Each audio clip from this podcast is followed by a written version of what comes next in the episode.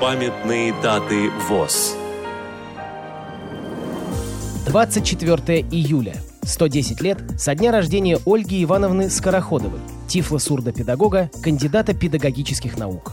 Программа подготовлена при содействии Российской государственной библиотеки для слепых.